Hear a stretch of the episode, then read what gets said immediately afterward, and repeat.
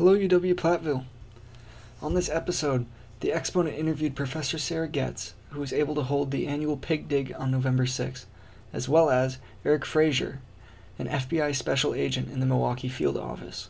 Frazier is a team leader for ERT, or the Evidence Response Team. Professor Getz, a forensic investigation professor, held the pig dig event for forensic investigation students on November 6th. Unfortunately, due to COVID 19 last year, the event was postponed to this year. I think it went really well. This is my first time doing uh, this type of excavation here at UW Platteville. Um, I've done it before at other in- institutions, and so every time you do it somewhere new, the soil is different, the equipment is different, the students are different, and so you never really know. But that's basically how it will go when you go on a real case. You never quite know what you're going to get. So it, it was a really authentic experience. Right, awesome. So then, did the the students enjoy it? Was it a little cold? I think they did, although it wasn't cold. Actually, we had a beautiful day. It was about 60 degrees. So when you're when you're digging and hauling buckets of dirt, uh, it was absolutely the perfect temperature for that. So I, I think maybe the idea of excavating a clandestine grave is always maybe sounds a little bit more exciting than potentially the actual doing it. But when you think about the importance of why we're doing it and what you're learning and the fact that you're going to be able to transfer these skills into an actual crime scene, I think that excitement is really interesting. And then, of course, there's always a few students that are just like, this is the coolest thing in the world. And those are the students that are going to go on to do that later on. I mean, I was that person. So when I see that and I see those eyes and the just like, I could sit here in this hole and excavate forever, it'll be amazing. those are the students, you know, that, that really benefit a lot from it. Getz continues to explain why they bury pigs and what the bridge is between humans and pigs. So I have people ask me that a lot. Um, and in the field of forensic anthropology, uh, pigs are used as the closest proxy for humans. They're generally similar in body weight in terms of what we get. Their skin is really similar. So if you've ever seen uh, people learning to tattoo, that's one of the reasons they use pig skin uh, because it's so similar to humans in terms of the, the texture and, and the thickness of it. So there's a lot of things that we can't learn from pigs in terms of decomposition just because you know they have different muscles and their bones are a little different and the bacteria in them is a little different but they're the closest that we can get Is this a yearly or semesterly event? so that remains to be seen uh, in the future it will probably be a yearly event uh, it will be part of our outdoor crime scene processing course uh, so historically, it has been once a year or whenever that course is offered. So if we get enough students enrolled and we end up offering the course more than once, then we'll probably do this more than once. But for right now, it'll be in the spring. And then, do you have any idea if this is open for like all students, or is it just uh, for criminal justice and forensic investigation students? So this is open to anyone enrolled in the outdoor crime scene processing course. So the background for that course is the Intro to CSI or Forensic Anthropology, which is my 2000 level intro to that field where we talk about how to recover remains in the field and identify them in the lab, or evidence collection and preservation. So if you've taken any of those courses, then you're eligible to enroll in the outdoor scenes class. Yeah, so this weekend we did open it up to some of the students in the medical legal course as well um, just because this one was sort of a special event because of COVID. We missed out last year. So letting some of the students that didn't get a chance to do it uh, come out and have that experience. Um, it's a really unique opportunity here that we have at the Fish Outdoor Research Facility that is just not really available elsewhere in this area.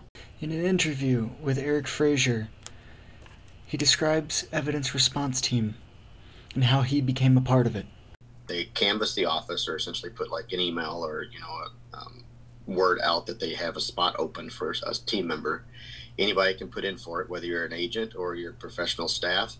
Uh, so anybody that's a full-time fbi employee can uh, potentially put in for that position if the office selects them for it then they go to a two-week evidence response basic course so that's hosted out at fredericksburg uh, virginia And so all the FBI personnel, from, uh, ERT personnel from across the country get trained in that same two week basic evidence response team course. And they'll teach you anything from just basic crime scene management, how to control a scene, uh, how to prepare and set up things that you're going to need to, to respond to whatever scene, as well as all the sketching or the paperwork or the admin stuff, how to prep, properly package and collect the evidence, uh, stuff with whether it be DNA or blood or fingerprints or tire tread impressions, a lot on photography. So they give you like that two week basic course that kind of standardizes everybody across the FBI that's on the ERT teams, whether it be like a Nashville bombing over Christmas last year or uh, Texas uh, bombing a couple years ago in Austin, Texas, where the FedEx package bomber was doing stuff. So we had teams from all over the country deploy and work together essentially. And that two week basic course gets everybody standardized to be able to train at that same level and do the work that they do. Frazier then goes into detail about the Forensic Anthropology Center at UT Knoxville and the courses that he had to take there. All those types of courses that the FBI puts on, we're then eligible to go to as ERT members once we've gone to the basic course. So, one of them, um, which comes up about every year or so, is the body farm course, or essentially the human remains recovery course that's down at UT Knoxville.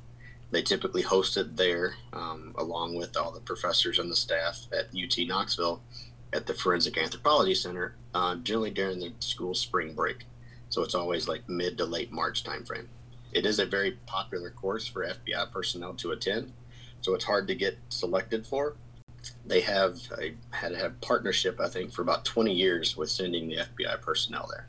The, the Forensic Anthropology Center and kind of what the research facility did they started back in the early in the mid 80s with Dr. William Bass and kind of studying human remains and all the bone collection and everything else that they had back then.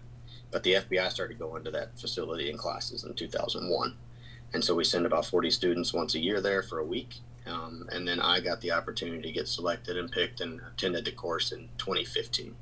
It's interesting, you know, each case that pops up, whether it be a training scenario such as what y'all are doing there at the facility, um, or even our training that we've done down at the uh, FAC down in Tennessee, and just how how the body or how human remains uh, decompose in the different environments, whether they're left um, exposed to the elements, whether it be you know cold or rain or wind or snow and everything else, or the heat even in other parts and regions of the country, or if they're you know protected and covered by you know whether it be blankets or wrapped in bags or, or tarps or in a vehicle even or under the ground or buried or not as acceptable or susceptible to you know animals or other debris and the environments and everything else and just studying how the effects of the environment uh, affect whether it be human remains or even you know like the pigs or whatever else that y'all might be studying and kind of seeing kind of the same after effects of what it is once that's left at whatever scene it's left in and the conditions that it is and and studying how it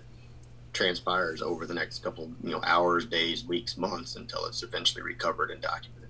And so insects will travel, whether it be um, flies or other beetles and other things that will, you know, eventually come to feed, essentially, is what they're doing on the remains of whether that be the pig um, that you're studying up there or whether it be a human that's out in whatever exposed environment. Wisconsin gets the full force of weather rain, sleet, snow, drought, all of it. These weather conditions all play a role in decomposition.